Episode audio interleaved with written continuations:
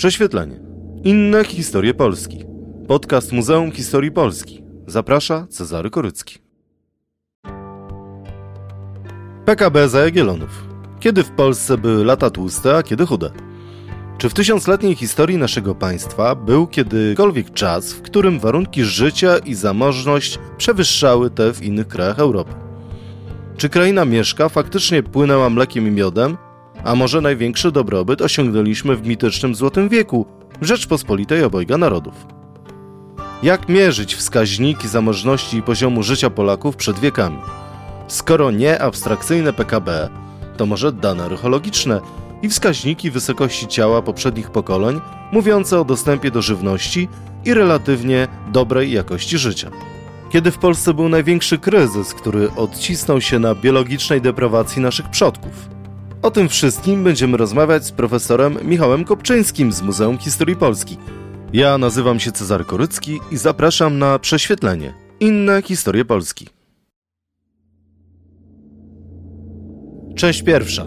Jak mierzyć dobrobyt? Panie profesorze, od 30 lat słyszymy o tym, jak nasze polskie PKB goni kraje, inne kraje Unii Europejskiej. Czy w tysiącletnich dziejach Polski był czas, kiedy to inne kraje zachodu lub południa Europy goniły nasze PKB? Najpierw trzeba zacząć od tego, co to jest PKB, bo to jest ta taka magiczna liczba. Magiczna przez to, że jest jedna i tłumaczy wszystko. I to jest taka liczba, którą się ogłasza mniej więcej raz do roku. I ona ma wpływ na wszystko. Ma wpływ na losy kredytobiorców, ma wpływ na nasze przewidywania, jaka będzie przyszłość. Więc po prostu jest to jakieś straszliwe fatum, które zawisło nad ludzkością, zawisło od stosunkowo niedawna.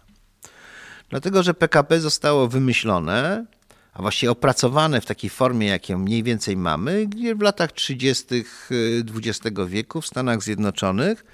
Tutaj człowiekiem, który się najbardziej chyba dołożył do tego, żeby to prawda, opracować metodę, to był taki Rosjanin, który zaraz po studiach w roku 22 wyemigrował do Stanów Zjednoczonych, stał się wybitnym ekonomistą i noblistą i nazywał się Simon Kuznets. Otóż poproszono go w roku 1930 chyba, czy 32, jakoś tak, w każdym razie w czasie wielkiego kryzysu, żeby spróbował obliczyć, poprosił go Kongres Stanów Zjednoczonych, żeby spróbował obliczyć, jakie to straty kryzys spowodował w gospodarce amerykańskiej. No i on wtedy opracował jakby zręby liczenia tej, tego, co nazywamy PKB, czyli to będzie suma wszystkich e, e, płac, jakie zostały wypłacone w ciągu roku, płac i zysków, bo te przedsiębiorstwa też w to wlicza. No oczywiście w, w ciągu roku, prawda, to trzema sposobami, mniejsza z tym jak, ale trzema sposobami na tą samą liczbę można wyjść jako suma dochodów, suma wydatków, prawda, i tak dalej. Jest to wskaźnik taki, powiedziałbym, czysto monetarny, a kto wpadł pierwszy na pomysł, że w ogóle w kategoriach monetarnych można porównywać gospodarki? Otóż pomysł jest XVII-wieczny i wpadł na niego William Petty. William Petty była to postać fascynująca, to był, on był z zawodu lekarzem, nawet raz, raz zyskał taką sławę, bo pewną powieszoną kobietę udało mu się ożywić. Wydawało się, że ona nie żyje, a ożywił ją, więc zyskał tym sławę. Został lekarzem króla Karola II. No i e, ponieważ Karol II był dość zdrowy, no to on się zajmował tym, co lubił najbardziej, czyli ekonomią. I postanowił wyjść od takiej, od, zerwać z tym, co robili w tamtym czasie ekonomiści, czyli ci wszyscy, co pisali o gospodarce. To znaczy, powiedział tak, że oni piszą tak, bardzo, bardzo dobrze, jeszcze bardziej dobrze, bo nie mieli narzędzia, no po prostu używali słów w stopniu wyższym i najwyższym. A on powiedział, nie będę używał słów w stopniu wyższym i najwyższym, będę używał faktów, czyli liczb. E, no i używając tych faktów, czyli liczb, które, które musiał szacować, bo nie było wtedy takich instytucji jak GUS czy Eurostat, co zbierają liczby, a zadał sobie pytanie, kto ma większy potencjał wojenny, Anglia czy Holandia? Bo one wtoczyły wtedy wojnę. I jakoś to usiłował wychwycić, Stwierdził, że Anglia ma bardzo duży potencjał, ale pod jednym warunkiem.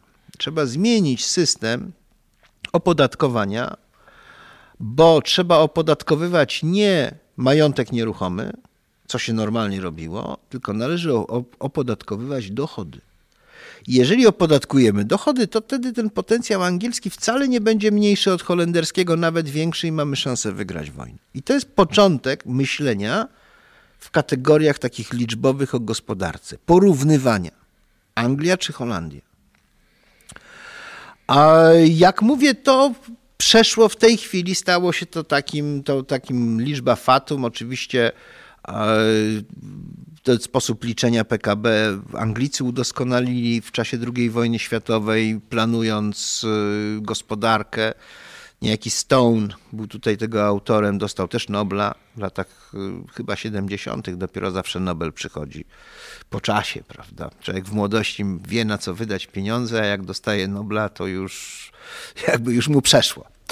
Otóż y, E, no i oczywiście Eurostat, agencje, agendy statystyczne ONZ-u, one to koordynują, powodują, że to jest porównywalne. Historycy gospodarczy, kierując się taką myślą, jak miał William Petty, żeby e, móc coś, liczby porównywać, a nie tylko mówić, opowiadać jakościowo, postanowili liczyć to PKB do tyłu. Często daje to bezsensowne rezultaty, no bo jak można wyliczyć PKB, a są tacy, co próbują, Babilonu. No ale jak się cofamy mniej więcej, no może nie do roku tysięcznego, ale do czasów nowożytnych, to już można. Był taki Anglik, już nieżyjący, właściwie Szkot, Angus Madison się nazywał, pracował w, w agendach OECD i on napisał, 2003 rok bodajże było, napisał taką pracę, to się nazywa taka historia świata w liczbach i to jest właśnie takie zestawione PKB dla większości krajów, PKB na głowę liczone w, no, w ciągu, prawda, właściwie 2000 lat. Powiedzmy sobie ostatnie 500 jest dość wiarygodne. Część druga. Czasy Piastów, a może Jagiellonów. Kiedy w Polsce żyło się najlepiej? A co się tyczy kraju Mesko, to on najrozleglejszy z ich krajów. Obfituje on w żywność, mięso, miód i rolę orną. Pobieranie przez niego podatki, odważniki handlowe idą one na żołd jego mężów. Co miesiąc każdemu oznaczona ilość z nich. Ma on trzy tysiące pancernych, a setka ich znaczy tyle co dziesięcin innych. Daje on tym mężom odzież, konie, broń i wszystko, czego tylko potrzebują. A gdy jednemu z nich urodzi się dziecko, on każe mu wypłacać żołd od chwili urodzenia, czy będzie płci męskiej czy żeńskiej. A gdy dorośnie, to jeżeli jest mężczyzną, żeni go i wypłaca za niego dar ślubny ojcu dziewczyny. Jeżeli zaś jest płci żeńskiej, wydaje ją za mąż i płaci dar ślubny jej ojcu. A dar ślubny u Słowian znaczny, w czym zwyczaj ich podobny do zwyczaju Berberów. Rozmawialiśmy wcześniej o metodologii w liczeniu dobrobytu, jednak słuchacze pewnie chcieliby dowiedzieć się, jak żyło się naszym przodkom kilkadziesiąt pokoleń temu.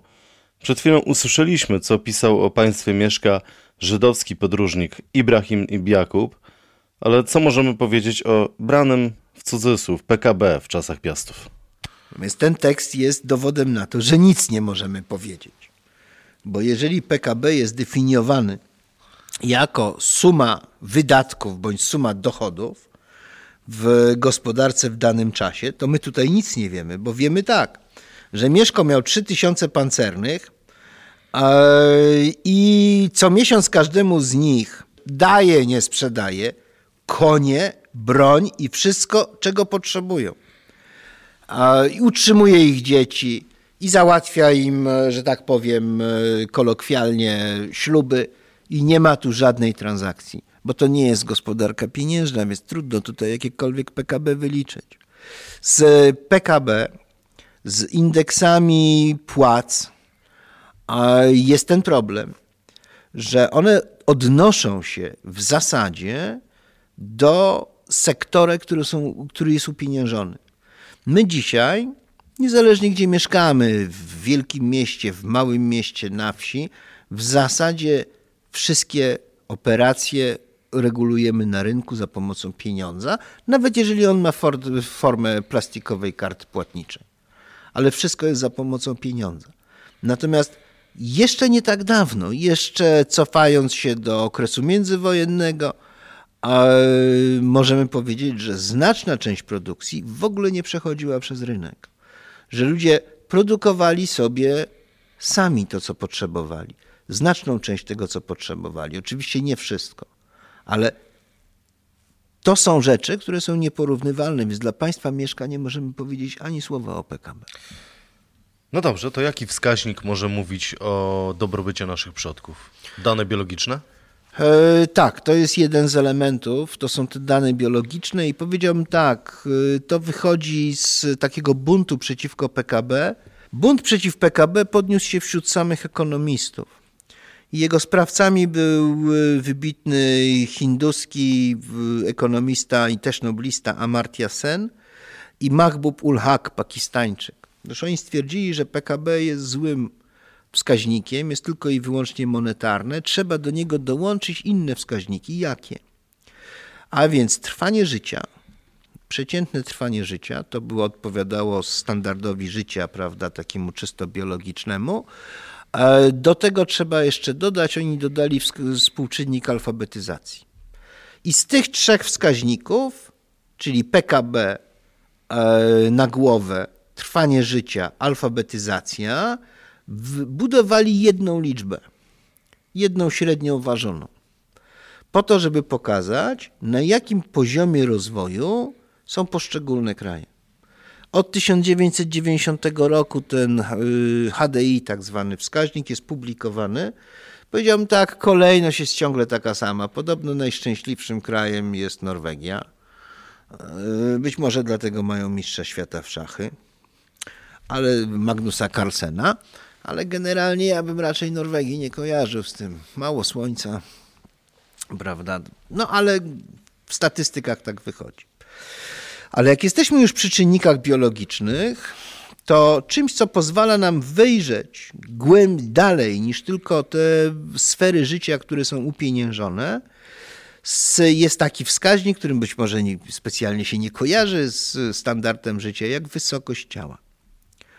Otóż e, wysokość ciała jest w jakichś 80% uwarunkowana genetycznie, jest dziedziczona. Niemniej jednak pozostałe 20% to są wahania, które zależą od e, stresów środowiskowych, czyli od standardu życia. Jakie to są stresy środowiskowe? Niedostateczne ilościowo bądź jakościowo wyżywienie, to jest jedno nadmierny w stosunku do wyżywienia wysiłek fizyczny, częstotliwość, wysoka częstotliwość zachorowań. I to powoduje, że te same społeczeństwa złożone z takich samych genetycznie ludzi potrafią być wyższe bądź niższe. Popatrzymy 50 lat wcześniej, 50 lat później, wyżsi bądź niżsi, a to są ci sami, to są te same społeczeństwa genetycznie od siebie się nie różniące. Widać, że coś się pogorszyło. Kiedyś w XIX wieku uważano, że wysokość ciała jest jednym z elementów e, charakterystyki rasowej. To wtedy uwielbiano te typologie rasowe różne. No ale później to już wielki polski antropolog Jan Czekanowski udowadniał, że wysokość ciała jest w dużej mierze właśnie przez te wpływy środowiska e, regulowana. I teraz spójrzmy sobie w takim razie na to wysokość ciała, jak ona wygląda w Polsce. Otóż mamy tak, skąd bierzemy dane? Dane się bierze przede wszystkim z, z poborów wojskowych bo komisje poborowe wytwarzają ogromną masę tych danych, bo przecież każdego poborowego trzeba zmierzyć, trzeba zważyć, prawda, i tak dalej. No ale na ziemiach polskich te dane wojskowe, lepsze czy gorsze, one sięgają nie dalej jak do e, schyłku XVIII wieku.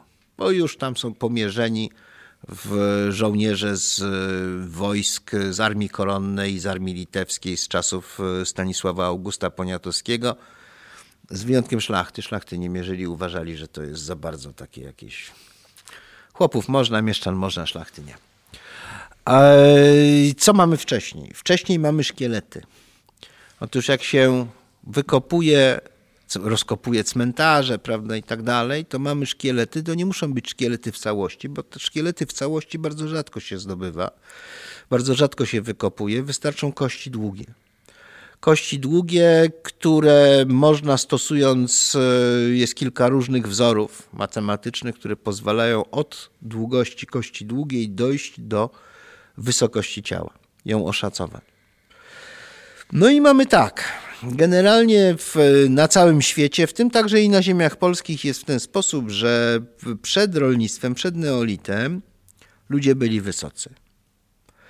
Potem, jak osiedli na ziemi, jak zajęli się rolnictwem, jak zaczęli często chorować, jak zaczęli być zależni od nieurodzajów, nie mając żadnej rezerwy w postaci, nie wiem, polowań czy czegoś takiego, to warunki życia się pogorszyły. Nagle stali się niżsi, mało tego, zęby mają bardziej zużyte, na szkieletach widać różne niedobory diety. To się nazywa tak cribra orbitalia. To są taka, taki pumeks, jak się bierze czaszkę, to patrzy, zajrzy się w oczodoły, to takie pumeksowa struktura w górnej części oczodołu pokazuje brak żelaza na przykład. Więc się pogorszyło. I potem, jak już wchodzimy w czasy historyczne, to mamy bardzo sporo mamy cmentarzy z, z wczesnego średniowiecza, a to są wielkopolskie cmentarzystka, więc nie, nie ulega wątpliwości, że to chodzi o naszych. No to jest wysokość ciała mniej więcej ta odtworzona, zrekonstruowana 162 centymetry. Jak jesteśmy w późnym średniowieczu, to jest wysoko. To jest 165 y, centymetrów. 2 centymetry różnicy to jest naprawdę bardzo dużo. Jak wchodzimy w epokę nowożytną, jest obniżenie wysokości ciała. Znowu wracamy do poziomu wczesnego średniowiecza. Dlaczego nastąpiło to obniżenie wysokości ciała w stosunku do późnego średniowiecza? Głównie z powodu zmian dietetycznych. Andrzej Wyczański prowadził badania nad wyżywieniem w XVI wieku, wyżywieniem dość takich szerokich mas ludności. Miał do tego świetne źródła, wykazał, że 83% wyżywienia to było wyżywienie węglowodanami. Udział mięsa był bardzo niewielki. My znamy oczywiście opisy jedzenia, to znamy z różnych opisów takich typu, nie wiem, raz do roku uczta profesorów Uniwersytetu Jagiellońskiego i mamy jadłospisy, no to oni po prostu do nieprzytomności tam jedli. Ale to nie jedli tak raz do roku.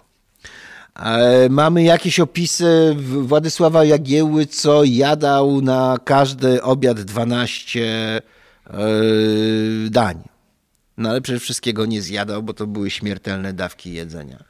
Więc to nie odpowiada tej, tej, tej, tej, tej rzeczywistości. W średniowieczu późnym Wiemy to z prac Marii Dębińskiej, właśnie dotyczących Władysława Jagiełły i jego dworu. Jedzono więcej mięsa, stąd wyższe, wyższa wysokość ciała generalnie ludności. Natomiast, natomiast czasy nowożytne to jest, to jest bardzo wielkie zróżnicowanie. Mięso, białko zwierzęce kosztuje w stosunku do takiej samej ilości białka roślinnego znacznie więcej. W związku z tym te 83%. Mieliśmy w naszej historii okres nazywany Złotym Wiekiem, ale biorąc pod uwagę jakość życia, jak życie Kowalskiego w epoce Jagiellonów miało się do tych wszystkich wskaźników? E, no cóż, e, jeśli chodzi o wskaźniki, to mamy takie oszacowanie dotyczące województwa krakowskiego za rok 1583, które pokazuje, że wprawdzie nam trochę brakuje do y, średniego PKB na głowę europejskiego, ale jesteśmy niedaleko. Jak to się ma, jak to się przekłada na zwykłych ludzi? No to tak jak to PKB się przekłada na zwykłych ludzi, to znaczy do końca nie wiadomo, bo proszę pamiętać o tym, że PKB uwzględnia dochód narodowy podzielony przez liczbę mieszkańców i to miałoby bezpośredni związek z przeciętnym Kowalskim, gdybyśmy założyli, gdybyśmy mieli takie społeczeństwo, w którym to PKB jest idealnie równie dzielone. a ono nie jest równodzielone, a już w tych społeczeństwach dawnych, nie tylko polskim, ale także wszystkich innych, ono jest skrajnie nierównie dzielone. W związku z tym e, samo PKB na głowę a niewiele nam mówi i to nawet więcej nam mówi dla współczesności, dla historii jest właściwie trudne do zastosowania. Więc czym się możemy posłużyć? Otóż możemy posłużyć się z płacami. Znamy płace dla miast, znamy płace nominalne, wiemy jakie były koszty utrzymania. Dzieląc płace nominalne przez koszty utrzymania, uzyskujemy tak zwane płace realne. No i jesteśmy w stanie porównać, czy jak to wyglądało, czy w roku 1530 można było kupić ten sam zestaw towarów e, w Krakowie, co w roku 1670 i czy w Londynie można było kupić więcej niż w Krakowie i tak dalej. Angielski historyk Allen zrobił takie badanie, biorąc pod uwagę wszystkie możliwe długie serie cen i płac, a w tym także to były ceny z Warszawy, z Krakowa, z e, Gdańska. Natomiast to zestawił też z innymi zachodnimi, zachodnią Europą. I co z tego wychodzi? Otóż wychodzi tak, że jeśli chodzi o złoty wiek, czyli ten wiek XVI, nie jest tak źle. Dlaczego nie jest tak źle? My jesteśmy, Kraków jest właściwie, jeśli chodzi o dochód, taki przeciętna płaca, prawda, i możliwości utrzymania się, to Kraków jest absolutnie w czołówce. Może Londyn jest trochę lepszy, ale tylko trochę. Londyn i Amsterdam. Tylko trochę jest lepszy. Dlaczego tak jest? Anoż tak jest, dlatego że Rzeczpospolita wtedy jest eksporterem zbóż i w związku z tym ten najbardziej taki rosnący czynnik w tym, w tym y, koszyku dóbr, czyli żywność, bo w XVI wieku mamy wielką inflację, przede wszystkim na towary żywnościowe. Otóż tutaj, w Krakowie, w Gdańsku, czy w, prawda, w, generalnie w Rzeczypospolitej, ta żywność nie idzie tak do góry. I w związku z tym łatwiej się jest utrzymać niż w miastach zachodnich, i w związku z tym te płace realne, możliwości zakupu są na dobrym poziomie. I potem przychodzi wiek XVII, to znaczy załamanie się miast. I załamanie się miast i jednocześnie koniec tej, tej, tej charakterystycznej rewolucji cen z tymi szybującymi do góry płacami, e, cenami za żywność. I one dopiero ujawniają różnicę. Dlatego, że w połowie XVII wieku, szczególnie w drugiej połowie XVII wieku, widać już, że centrum świata, centrum życia gospodarczego w świecie, w Europie, przeniosło się z południowej Europy bardzo wyraźnie do Europy północno-zachodniej, a północno-zachodnia oznacza Niderlandy i Anglię. I one są bardzo już wysoko, ponad pozostałymi miastami. Florencja też jest bardzo nisko. Jest, znaczy, Kraków jest gorzej niż Florencja. Nie jest tak duża różnica między Krakowem i Florencją, ale generalnie Kraków jest na takim spadkowej tendencji, Florencja też jest na spadkowej tendencji. Natomiast bardzo zyskują Amsterdam i, e, i Londyn. I później w XIX wieku oczywiście Londyn idzie do góry, wyprzedza Amsterdam. Co jest zrozumiałe, bo to jest już gospodarka przemysłowa. Anglia jest tutaj e, prekursorem, jeśli chodzi o rewolucję przemysłową, i w związku z tym płace w Anglii są stosunkowo wysokie. A, więc e, idzie do góry. Ale żeby nie było tak e, ciepło rewolucji przemysłowej, trzeba sobie zdawać sprawę, że jeśli chodzi o poziom życia, poziom dochodów względem cen, to najlepiej było po czarnej śmierci. Wtedy było najlepiej, dlatego że e, płace były bardzo wysokie. Jak wymrze 30% siły roboczej, no to płace będą szły do góry. Natomiast ceny żywności nie były wysokie. I ten poziom standardu życia z okresu bezpośrednio po dżumie został w przypadku Londynu odbudowany dopiero około 1910 roku, czyli tuż przed I wojną światową. I to tyle, co wynika z tych rachunków e, cen i płac. Jak w XIX wieku wyglądają na tym tle ziemie, ziemie polskie? No wyglądają w ten sposób, że że my jesteśmy oczywiście daleko z tyłu za tym, tą czołówką, czyli, czyli Londynem i Amsterdamem. Natomiast y, tak, jest bardzo duża różnica między pracownikami wykwalifikowanymi, to w tym wypadku są płace murarzy, my to znamy z Warszawy, bo są najlepsze są dane dla Warszawy, i robotnikami niewykwalifikowanymi. I to się zaczyna zmieniać w około 1890 roku. To znaczy płace wszędzie rosną, natomiast płace robotników niewykwalifikowanych rosną szybciej niż wykwalifikowanych. Tak to mniej więcej wygląda, jeśli chodzi o tę analizę, analizę cen. Długookresową, no bo tego typu analizy zawsze mają charakter długookresowy. No dobrze, skoro mowa o pieniądzach i płacach, to warto zapytać, a kiedy w historii Polski były największe nierówności? E, największe nierówności z całą pewnością były, jak myślę, w epoce nowożytnej. O średniowieczu trudno mi powiedzieć, ale myślę, że to poziom był taki jak w epoce, epoce nowożytnej. Proszę sobie wyobrazić, a jedziecie Państwo do Kazimierza. Po drugiej stronie Wisły jest miejscowość Janowiec z pięknym zamkiem, zresztą takim odrestaurowanym, odrestaurowanym, utrzymanym w stanie ruiny. A zamkiem Firlejów. I tam wystarczy wejść, zobaczyć. Firlejowie, no to był potężny, to był potężny ród. Oni rzeczywiście tam w okolicach mieli bardzo dużo różnych i miast, i wsi.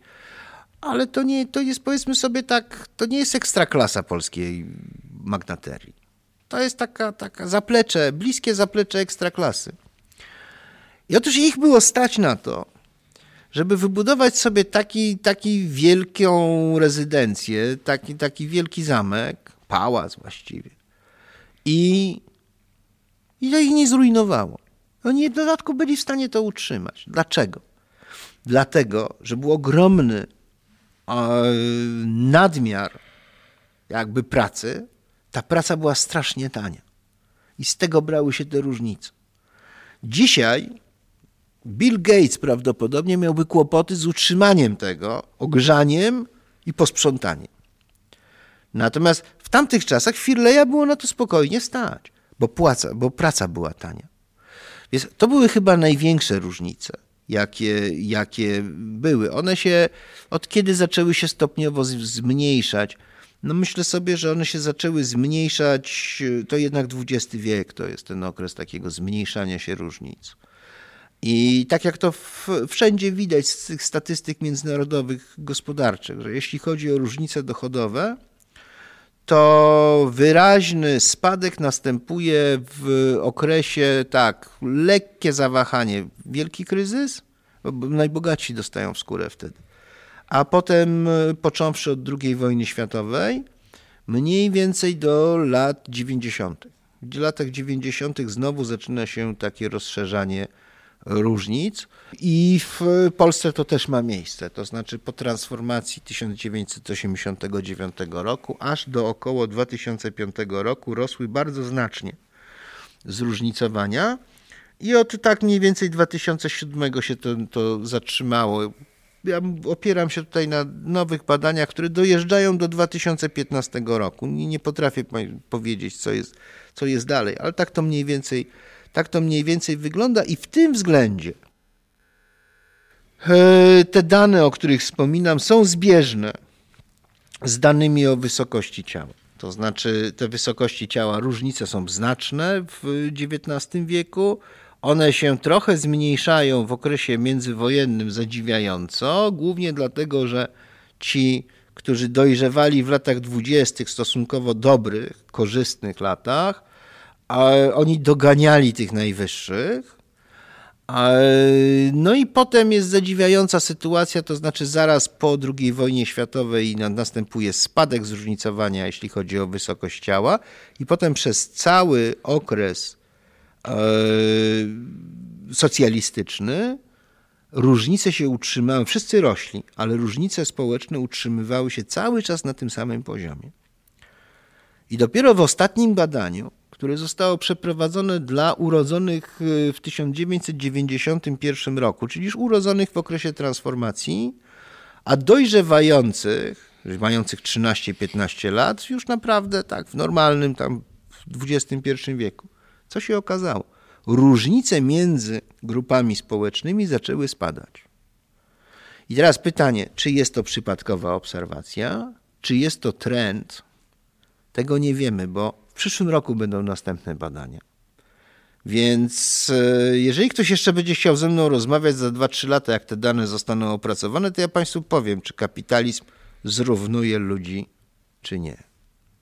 Ale miejmy nadzieję, że kapitalizm ma jakieś, polski kapitalizm ma jakąś możliwość zrównywania ludzi, no może nie pod względem dochodów, ale przynajmniej pod względem ich fizyczności. Część trzecia. Kryzys. Rzecz Polska. Przesuwają się szeregi poborowych. Przeważają w nich Żydzi, wśród których spotyka się duży odsetek gruźliczych i obarczonych chorobami serca, źle odżywianych, zwyrodniałych. Przekonywam się naocznie, że wnioski moje w książce Rozwój cielesny proletariatu Warszawy są bynajmniej niemylne, choć czyniono mi zarzuty, że je opieram przeważnie na badaniu chorych. Dziś, mając przed oczyma proletariat polski i żydowski, i to ludzi w wieku 20-24 lat, wezwanych do służby wojskowej, stwierdzam z całą stanowczością, że jest to bardzo podobny materiał ludzki do tego, który spostrzegam przez kilkanaście lat w przychodni bezpłatnej. Wymagania stawiane dawniej co do rozwoju rekruta są dziś zawieszone – ani wzrost, ani rozwój klatki piersiowej nie są brane pod uwagę. Jedynie niezaprzeczalne choroby jak gruźlica, wada serca, kalectwo, choroby umysłowe.